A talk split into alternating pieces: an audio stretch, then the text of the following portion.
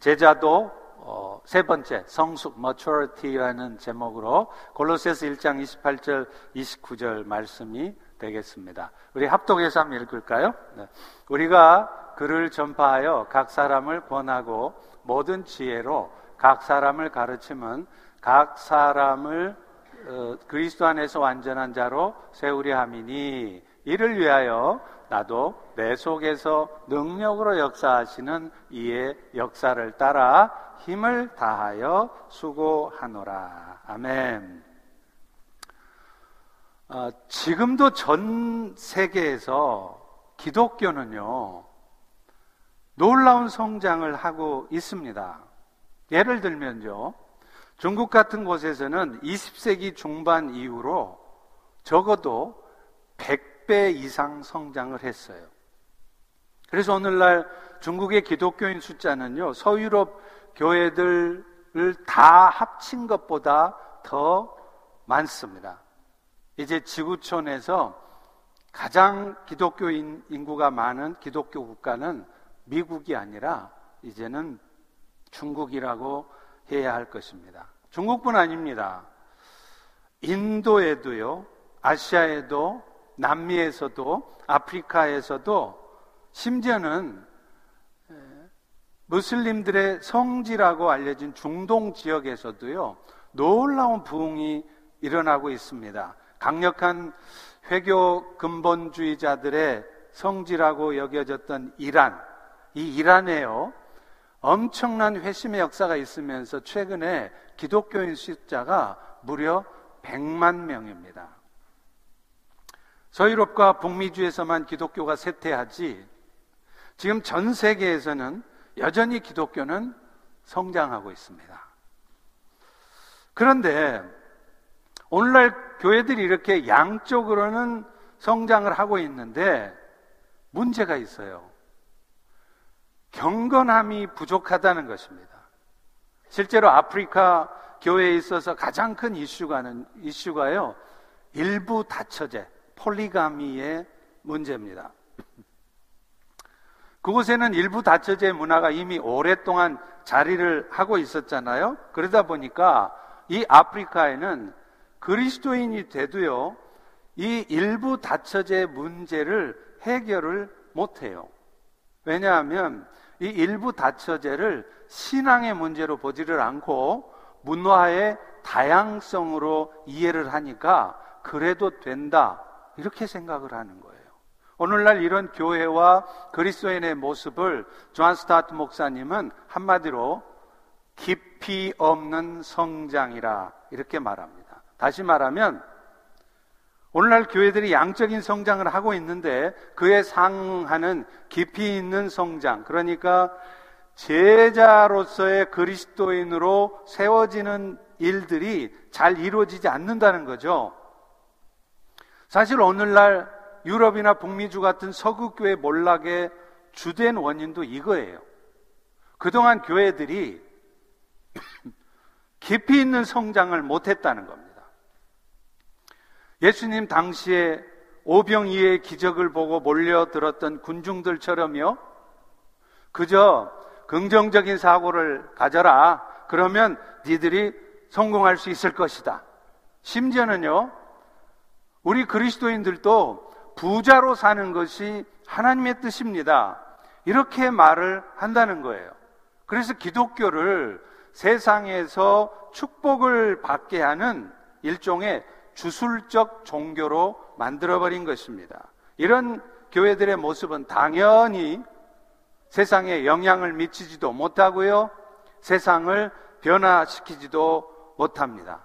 결국에는 그것이 부메랑이 되어서 기독교의 세태를 가져오게 된 것이죠. 그런 의미에서 오늘 저는 제자로서의 그리스도인들이 되기 위한 또 하나의 숙제인 성숙에 대해서 이 시간에 같이 살펴보려고 해요. 가장 먼저 살펴봐야 될 것은요, 성숙의 본질에 관한 것입니다. 사실 신약성경 여러 곳에서도 사도들은요, 성도들이 영적인 성장을 해야 한다. 예수만 믿고 살면 되는 게 아니고, 예수를 믿고 살아가면서 끊임없이 영적 성장을 하라고 명령하고 있어요.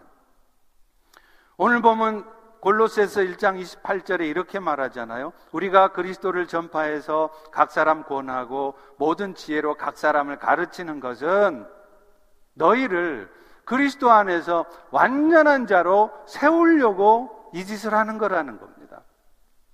근데 여기서 완전함이라는 단어가 헬라어로 하면 텔레이오스라는 단어인데요. 이 단어는 100% 완전함을 말하는 게 아니고 완전함을 향하여 가는 것을 의미한다는 것입니다.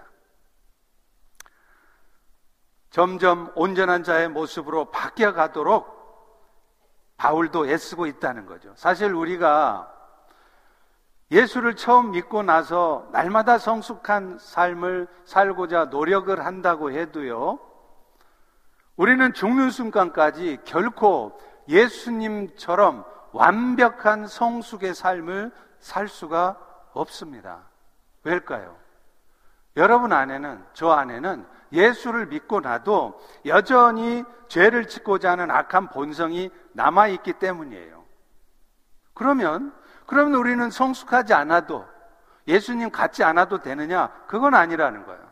그렇다 할지라도 십자가의 은혜로 하나님의 자녀가 되었다는 것이 정말로 감사하고 고맙다면 우리는 남은 인생 죽을 때까지 성숙하도록 노력해야 된다는 거예요.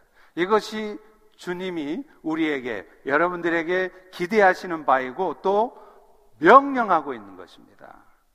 따라서 오늘도 우리는 완전한 성화를 이룰 수는 없다 할지라도 성령의 도우심을 통해서 여러분은 날마다 죄를 이기며 날마다 성숙한 그리스도인이 되도록 수고해야 합니다. 여러분이 지금 현재 신앙생활을 한 지 수십 년이 되었는데도요, 여전히 성숙해 있지 않으십니까? 혹은 성숙해지고자 하는 노력조차 별로 귀찮아하고 안 하고 계세요? 그러면 여러분은 죄송하지만 여러분의 구원 자체를 의심해 봐야 합니다. 정말로 구원받은 백성이라면 절대로 그럴 수 없습니다. 설사 구원은 얻었다 할지라도 십자가의 은혜를 헛되게 하는 그런 부끄러운 구원을 얻은 자가 될 수 있는 것입니다. 그런 의미에서 우리는 먼저 성숙의 본질에 대해서 분명히 해둬야 돼요. 왜냐하면 성숙에는 여러 가지 의미가 있기 때문에 그래요. 먼저 지적인 성숙이 있습니다. 세상 살아가면서 필요한 지식과 경험이 많으신 분들이 있잖아요. 그러면 대 아주 말도 점잖게 아주 박학다식해서 여러 가지 지혜로운 말을 많이 하시는 분들이 있잖아요. 그러면 우리는 그런 분들을 보고 야 저분은 참 성숙한 분이다라고 생각할 수 있습니다. 아닙니다.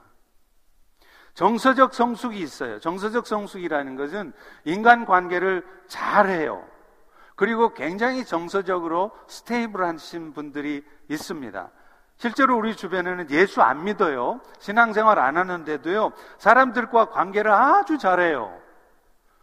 여러분들보다 우리 그리스도인들보다 더 관계를 잘하고 정서적으로 굉장히 안정되어 있는 분들이 있습니다. 그러면 우리는 그런 분들을 보면 야, 저분은 참 성숙한 분이구나 라고 생각합니다. 그러나 바울이 말하는 우리 그리스도인들이 진짜 추구해야 될 성숙은 그런 성숙이 아니라 영적인 성숙이에요.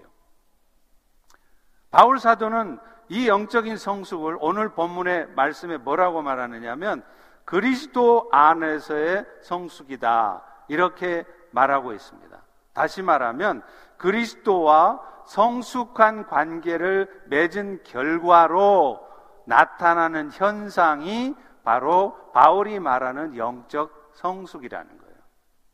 우리는 흔히 그리스도 안에 있다 이런 말 많이 하죠. 그죠? 근데 우리는 그 의미를 어떻게 이해를 하느냐면 옷장 안에 옷이 들어가 있듯이 우리가 단순히 예수님 안에 들어가 있다는 의미로 받아들여요. 그런데요, 우리가 그리스도 안에 있다는 말은 단순히 여러분이 그리스도에게 이제는 속한 자가 되었다. 예수 믿었더니 이제는 여러분 그리스도의 안에 있는 자가 되었다. 그 말이 아니에요. 마치 가지가 포도나무에 붙어 있으면요. 언젠가는 반드시 뭐를 맺죠? 열매를 맺어요. 마찬가지로 여러분이 그리스도 안에 있다. 영적인 성숙을 이룬다. 이 말은 여러분이 그리스도와 계속해서 연합한 관계로 말미암아 영적 성숙의 모습이 나타나게 된다는 것을 말하는 거다는 거예요. 예수님도 요한복음 15장 5절에 이런 말씀을 하세요. 나는 포도나무에 너희는 가지라. 그가 내 안에 내가 그 안에 거하면 사람이 열매를 많이 맺나니. 그가 내 안에 거하면 우리가 예수님 안에 거하면 사람들이 열매를 맺는다라고 말하잖아요. 따라서 영적 성숙이란 뭐냐? 그리스도와 신비적 연합 관계를 맺음으로 많은 영적 열매를 맺는 것인데 그것은 곧 여러분의 삶에 성령의 열매들이 맺어지는 거예요. 그래서 여러분이 늘 사랑과 기쁨과 화평함과 오래 참음이 있고요. 여러분의 삶에, 여러분의 얼굴 표정에 자비가 선함이 또 충성된 삶이 온유함이 절제하는 모습이 나타난다는 거예요. 여러분 영적으로 성숙해지면 신앙생활을 할수록 연약하고 부족한 지체를 봐도요 참고 인내하고 사랑을 나타내게 돼 있어요. 연약하고 부족한 지체 보면 막 판단이나 하고 뭐 저따위가 있어. 뭐 저러고도 권사하고 장로야? 그러는 게 아니라 오히려 그럴 수도 있겠다. 이유가 있겠지. 인내하면서 사랑해 준다는 거예요. 내 삶에 고통스러운 상황이 와도요. 그것 때문에 기쁨을 잃어버리지 않습니다. 그런 어려운 상황 속에서도 심지어 죽을 병에 걸려도요, 마음의 평안을 잃지 않고 다른 사람들과 화평한 관계를 맺는다는 거예요. 그게 성숙의 모습이에요. 비록 어렵고 힘든 형편에서도 세상의 가치관을 따라서 세상을 향한 욕심 가운데 살지 않습니다. 어려워지면 막 세상과 타협하면서 어떻게 해서라도 돈 벌려고 세상 것 챙기려고 사는데 성숙한 사람은 그렇지 않다는 거예요. 그런 마음을 절제하면서 오히려 충성되게 말씀을 따라 살게 됩니다. 또 가끔 강팍한 지체를 만나면 막 같이 화가 나가지고 막 같이 분노하면서 얼굴을 붉히는 것이 아니라 온유함으로 상대하는 자가 되는 것이에요. 이것이 여러분 성숙한 자에게서 나타나는 영적 열매입니다. 또 하나 그리스도 안에서 성숙이 이루어진다는 의미는 뭐냐? 그리스도와 한 몸이 된 성도들끼리 서로 연합하고 연락함으로 성숙을 이루어간다는 말이에요. 에베소서 4장 16절에 이렇게 말하죠. 그에게서 온몸이 각 마디를 통하여 도움을 받음으로 연결되고 결합되어 각 지체의 분량대로 역사하여 그 몸을 자라게 하며 사랑 안에서 스스로 세우느니라. 성도 간에 그리스도가 매체가 되어 갔고요. 서로 교제가 이루어질 때 비로소 진정한 성숙이 일어난다는 거예요. 가끔요. 그러신 분들이 있어요. 예배는 잘 드리는데 성도 간에 교제를 안 해요. 그런 분들은 이렇게 말을 합니다. 목사님, 걱정 마세요. 저 지금 예배 잘 드리고 있고 예배 때마다 은혜 많이 받고 있습니다. 그러나 아십니까? 아무리 예배를 통해서 은혜를 받아도요, 성도 간의 교제가 없다면 그것은 진정한 성숙이 아닙니다. 왜냐고요? 영적인 성숙이라는 것은 그리스도 안에서 한몸된 성도들이 서로 연락하고 상합함으로 이루어지기 때문이에요. 실제로 그렇습니다. 우리는 성도 간의 교제를 해봐야 내 스스로의 영적인 성숙도를 확인하고 또 그런 영적 성숙을 훈련할 수 있어요. 한 울타리 안에 있는 한 오이코스 안에 있는 성도조차 감당해낼 수 없다면 그 영적 성숙은 검증되지 않은 겁니다. 주변의 연약한 지체를 상대해 봐야 내가 진짜 성숙한 사람인지 아닌지가 드러나요. 진짜 성숙한 사람들은요, 주변에 연약한 지체 때문에 시험 드는 것이 아니라 오히려 그들의 모습을 통해서 자신의 연약함을 발견하고요, 자신을 성숙시켜요. 또 예수님께서 자신을 참아주시고 인내하신 가운데 기다리셨잖아요. 그런 것처럼 자기도 그 주변의 연약한 지체를 기다려줄 수 있습니다.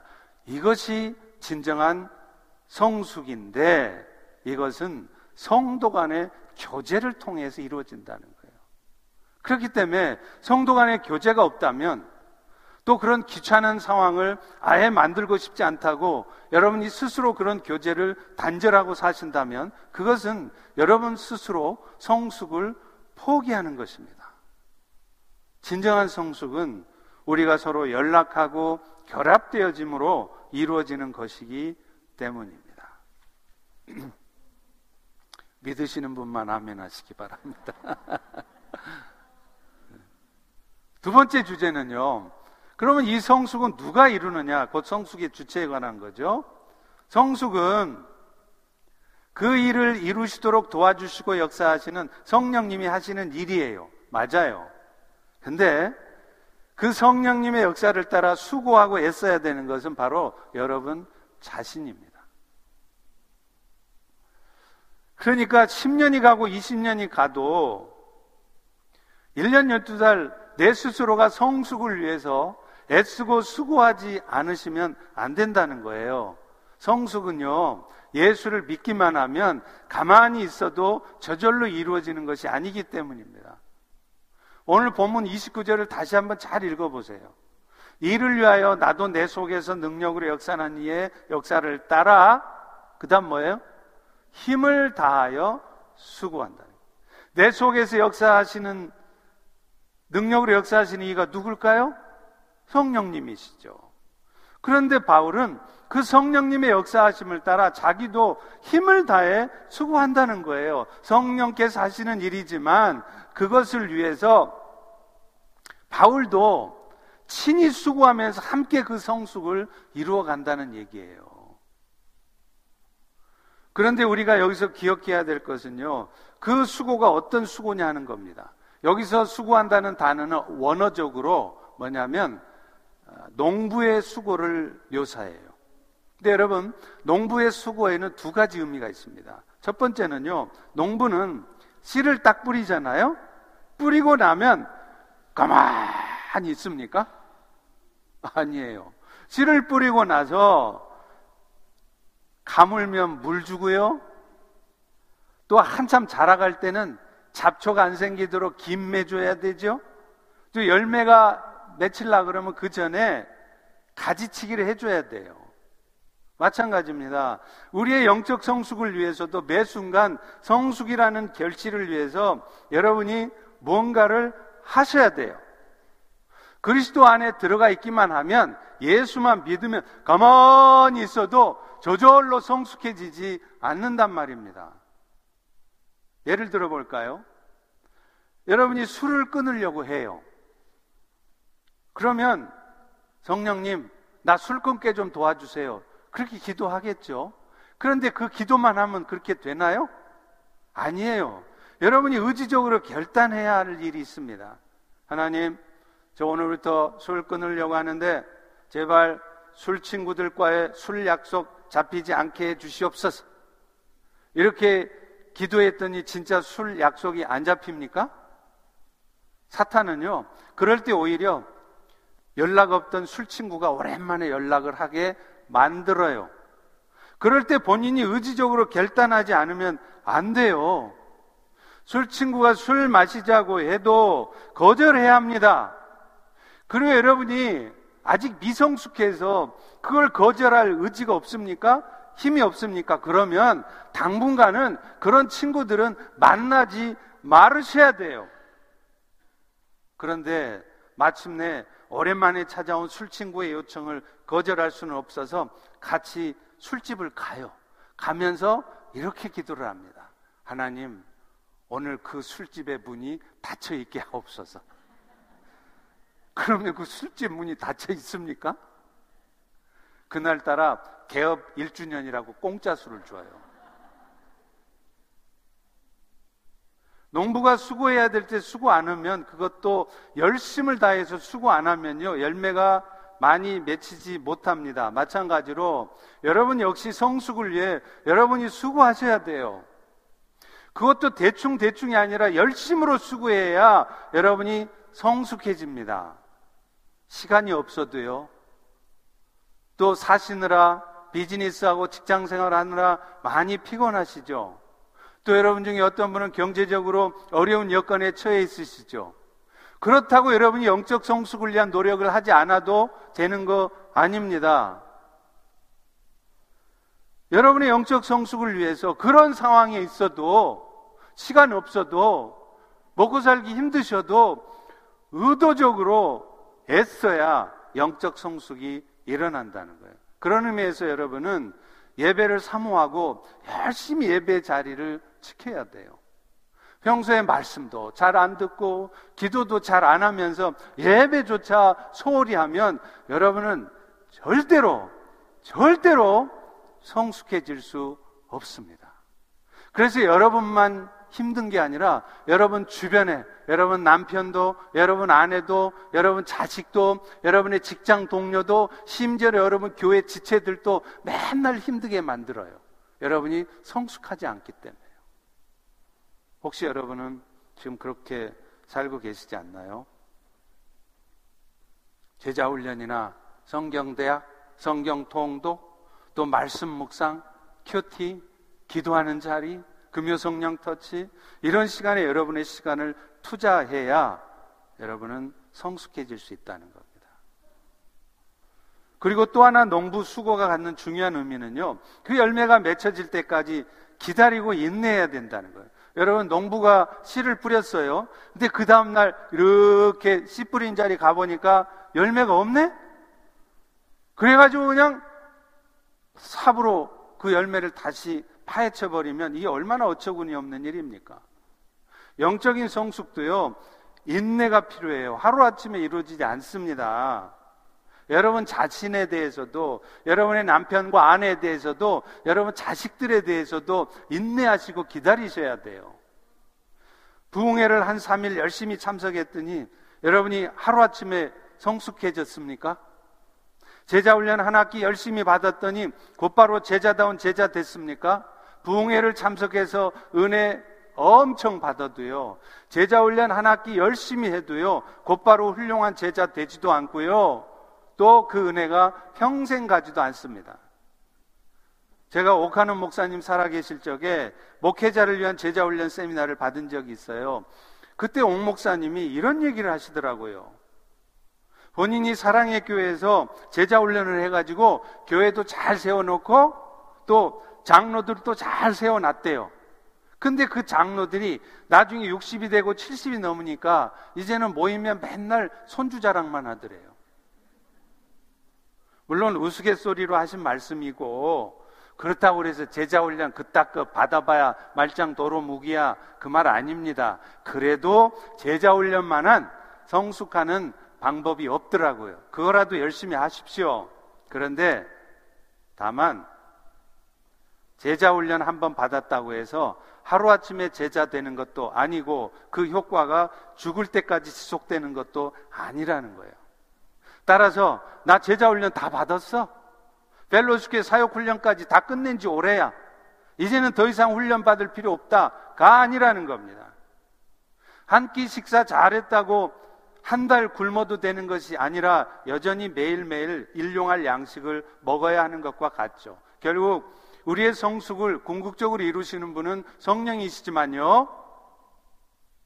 여러분이 노력하지도 않으시는데, 여러분이 시간을 투자하고 의지적으로 결단하지 않는데, 성령님은 결코 여러분을 도우지 않으십니다. 여러분의 의지적 결단이 필요합니다. 그리고 그것은 한두 번 해보고, 에이, 체질이 안 맞아? 그렇게 많은 것이 아니라 죽는 순간까지 주님 앞에 서는 날까지 끝까지 계속해야 하는 것입니다. 할렐루야. 믿으신 분만 아멘 하시기 바랍니다.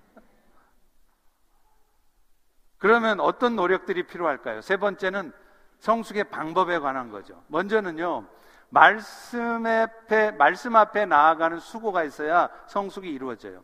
말씀 앞에 나가지도 않는데 내가 말씀을 귀 기울여 듣지도 않는데 성숙은 이루어지지 않습니다. J.I. 패커가 하나님을 아는 지식, Knowing God라는 책에서 이런 말을 했어요. 우리에게는 너무나 다양한 예수가 있대요. 그러므로 진짜 성숙하려면 가장 먼저 참된 시각에서 예수를 알아가야 한다. 이렇게 말했어요. 우리의 신앙의 출발이고 대상이신 예수님에 대해서 정확하게 알지 못하면 여러분이 혹여 잘못 예수를 알면 여러분의 성숙이 일어나지 않는다는 거예요. 그렇다면 그 참된 예수는 어떻게 할 수 있을까요? J.I. 패커는 그것은 기록되어진 성경에서만 찾을 수 있다. 이렇게 말합니다. 사실 오늘날 예수를 아는 방법이 다양해요. 어떤 사람은요, 체험을 통해서 알려고 합니다. 그러나 여러분, 예수를 체험적으로 알려고 하면 그것이 내가 마치 어떤 느낌, 어떤 터치가 있어야 예수를 아는 것이다라고 생각하시면 안 된다는 거예요. 예를 들면 여러분이 기도하는데 예수님이 막 환상 가운데 나타나 주셨다거나 혹은 예수님이 부드럽게 어깨를 탁 감싸 안는 듯한 느낌을 갖게 되어야 그것이 예수를 아는 게 아니라는 거예요. 또 어떤 경우는 더 강력하게 예수를 경험하게 되는 수도 있어요. 저도 중국에서 그 경험했습니다. 기도하는데 뒤로 팍팍 쓰러지는 거예요. 기도할 때 뒤로 넘어간다거나 신체적인 이상 현상을 경험하는 것입니다. 이 모든 것 역시 예수를 아는 한 방법이 될 수는 있습니다. 하지만 그것은 자칫 잘못하면 예수를 편협되게 혹은 왜곡되게 알게 하기 쉽다는 거예요. 그런 의미에서 오늘날 소위 신사도 운동의 문제점이 여기에 있습니다. New Apostle Movement.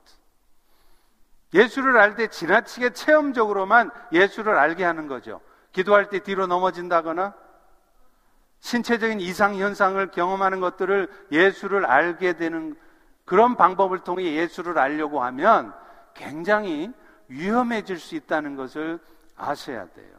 왜냐하면 사탄도요, 얼마든지 그런 현상을 나타내요. 심지어는 사탄이요, 예수의 이름을 빙자해서 그런 신비한 현상을 나타냅니다. 따라서 그런 체험적인 방법으로 예수를 알려고 노력하는 것은 여러분의 신앙을 자칫 왜곡시키고 그래서 결국에는 여러분에게 성숙을 가져다 주는 것이 아니라 오히려 영적인 교만에 빠지게 할 수 있다는 거예요.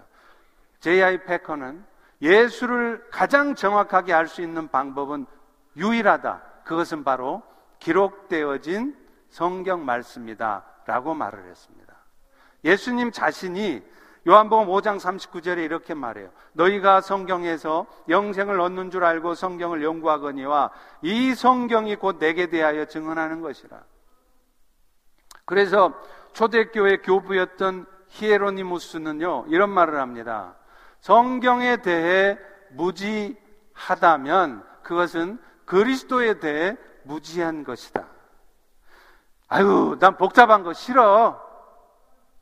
성경 뭐 너무, 너무 복잡한 말 하지 마. 설교 너무 어렵게 하지 마세요. 그러면 여러분은 죄송하지만 20년, 30년 신앙생활 하셨어도 여러분은 그리스도를 잘 알지 못하는 것이고 그것은 곧 여러분이 지금 성숙해 있지 않다는 것을 말하는 것입니다.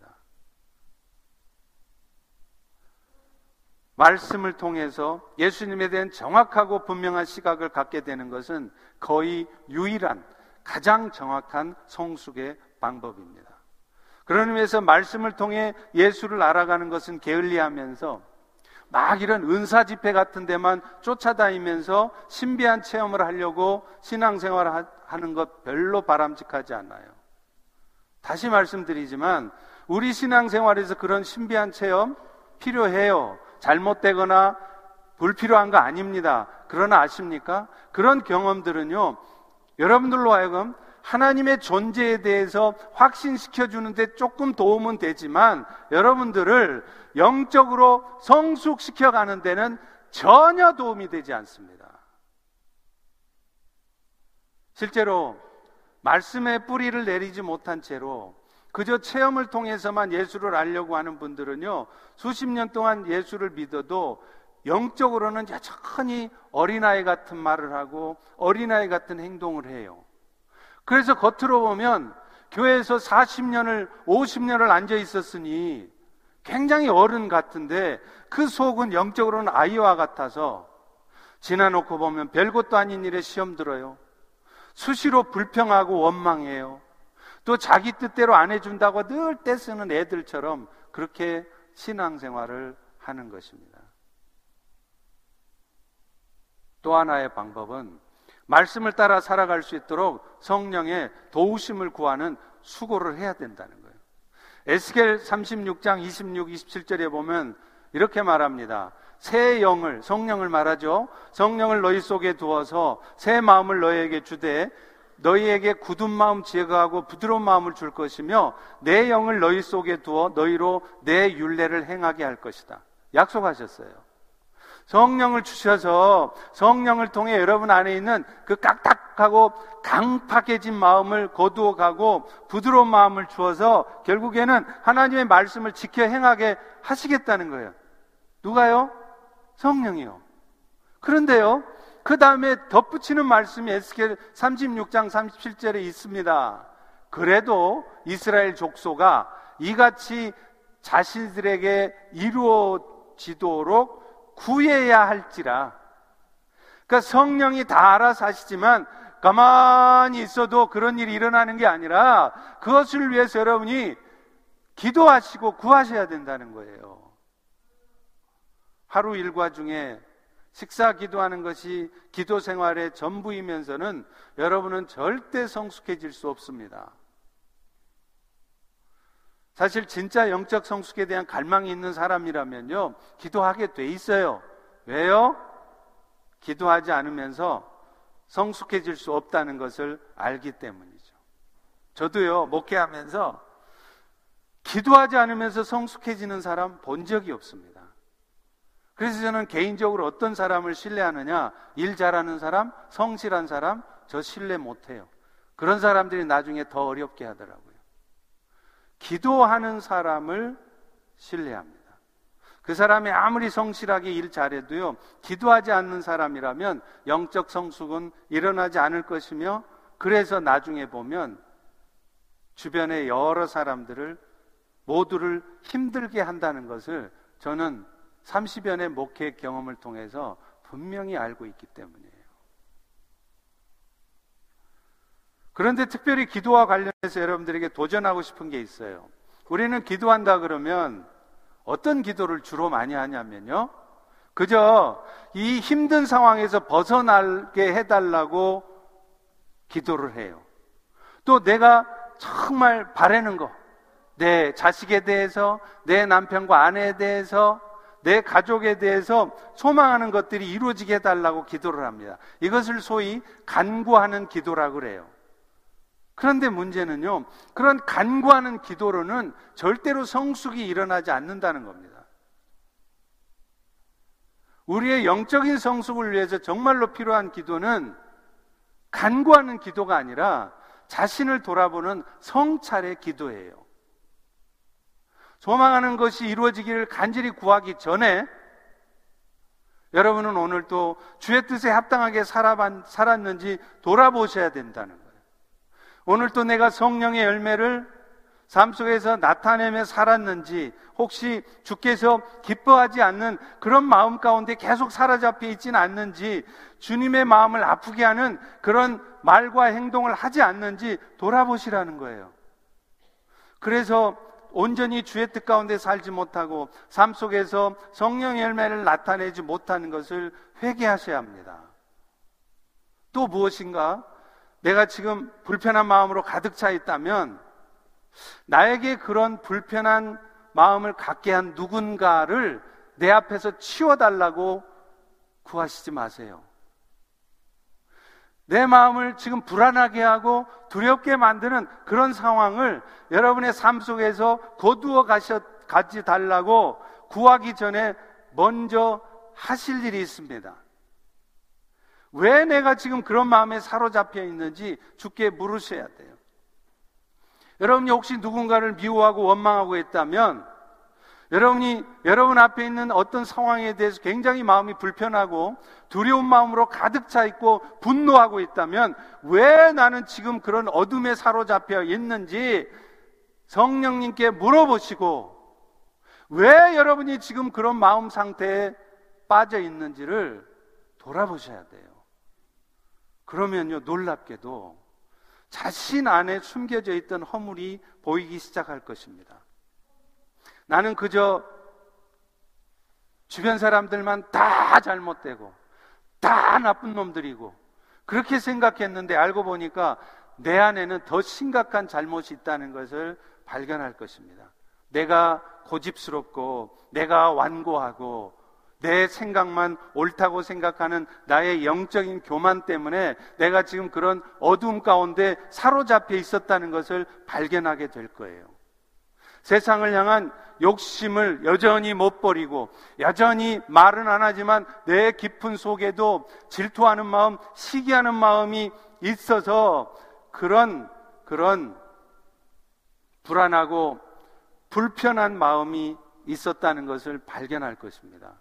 그럴 때 여러분 그 사람이 바꾸어지기를 구하고 그런 상황이 변화되어지기를 구하시기 전에 먼저 자신의 온전치 못했던 모습을 회개하시고 그런 잘못된 마음으로부터 돌이켜지시기를 구하라는 거예요. 이럴 때 진정한 성숙이 일어납니다. 그리고 여러분 안에 그런 진정한 성숙이 일어나면 바깥의 상황은 하나님이 기가 막힌 방법으로 바꾸어 놓으십니다. 이것이, 이것이 바로 주님이 일하신다는 말씀의 의미예요. 진짜로 믿으시는 분만 아멘 하시기 바랍니다. 맨날 우리 주님이 일하세요. 어, 주님이 일하십니다. 맨날 그런 얘기 하잖아요. 그런데 우리는 주님이 일하시도록 안 해요. 주님이 일하는 걸 내가 방해하고 있어요. 맨날 남 탓이나 하고, 바깥 상황 탓이나 하고, 자신을 겸손하게 돌아보는 것은 자기 안에 있는 죄를 발견하는 일은 별로 하지 않고 맨날 이거 해주세요, 저거 해주세요. 간구의 기도만 드린다는 거예요. 그러니 성숙이 일어나지 않고 주님의 일하심이 나타나지 않는 것이죠. 여러분, 주님이 일하게 하시는 방법은 간단합니다.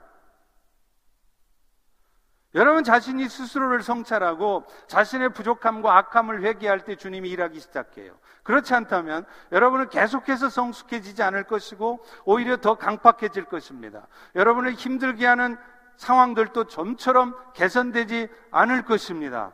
사실 하나님께서 여러분들에게 그런 힘든 상황을 겪게 하시는 궁극적인 이유도 또 까다롭고 뭔가 잘못되어 있는 것 같은 사람들을 여러분 주변에 있게 하신 이유도 결국은 여러분이 먼저 자신을 성찰하는 가운데 성숙한 사람이 되라고 그런 상황들, 그런 사람들을 상대하게 하셨기 때문입니다.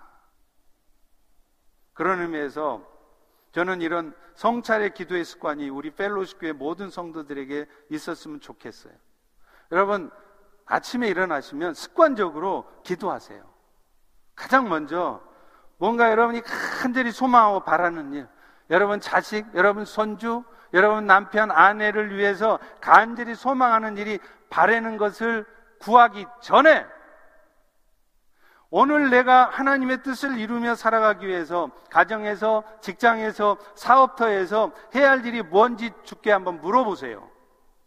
그리고 오늘 하루도 그 뜻을 이루기 위해 말씀대로 살며 성령의 열매를 살아가, 맺으며 살아가도록 도와주시라고 기도하세요. 그러고 나서, 그러고 나서 간구의 기도를 드리십시오. 그리고 중요한 것은요, 저녁 기도예요. 저녁 기도가 훨씬 중요합니다. 하루를 다 지내고 나서 하나님 오늘 하루도 내가 하나님 뜻대로 살지 못하는 부분이 무엇이 있는지 돌아보게 하옵소서. 그리고 생각나게 하시는 것을 가지고 구체적으로 회개하셔야 돼요. 두루뭉술하게 자기 전에 기도를 해야 갖고 그러니까 하나님 오늘도 알게 모르게 지었던 나의 모든 죄들을 용서하옵소서. 기도 끝. 이런 기도는요. 아무짝에도 쓸모 없습니다. 아무짝에도 쓸모없는 헛된 기도예요. 기도가 아니에요. 진짜 기도는요. 하나님 내가 오늘 왜 김집사한테 또 이사장한테 화를 내었는지, 왜 오늘 내가 사람들에게 쌀쌀맞게 대했는지, 내가 오늘 왜 그렇게 원망과 미움에 가득 차 있었는지, 내가 오늘 왜 그렇게 염려와 두려움 가운데 있었는지, 나는 오늘 또 음란한 것들에 내 눈을 두지는 않았는지 돌아보라는 거예요. 그래서 결국 내 안에 나만 옳다고 생각하는 영적인 고만이 있었고 내 안에 강팍한 마음이 있었음을 회개하는 것입니다. 내 안에 음란한 마음이 있었음을, 내 안에 여전히 욕심이 있었음을, 질투와 시기하는 마음이 가득 차 있었음을 회개하시란 말이에요. 그럴 때 진정한 성숙이 일어납니다. 그리고, 그리고 그럴 때 정말로 주님은 일하실 것입니다. 여러분의 가정에서 여러분의 일터에서, 여러분의 교회 공동체에서 주님은 일하실 것입니다. 할렐루야. 기도하겠습니다. 하나님, 오늘 또 우리에게 회개와 결단할 수 있도록 도와주시옵소서. 영적 성숙은 가만히 있어도 이루어지는 것이 아니라 내가 그것을 위해서 시간을 투자하고 피곤하고 지쳐도 먹고 살기 힘들어도 애쓰고 수고해야 된다는 것을 결단하게 도와주시고 또 그것을 위해 늘 말씀이 선포되는 자리를 사모하게 도와주시고 기도를 해도 맨날 나의 필요를 구하는 간구의 기도가 아니라 나의 연약함과 악함을 돌아보며 회개하는 성찰의 기도를 더 많이 하는 우리 모두가 되게 도와 주시옵소서. 예수님의 이름으로 기도합니다. 아멘.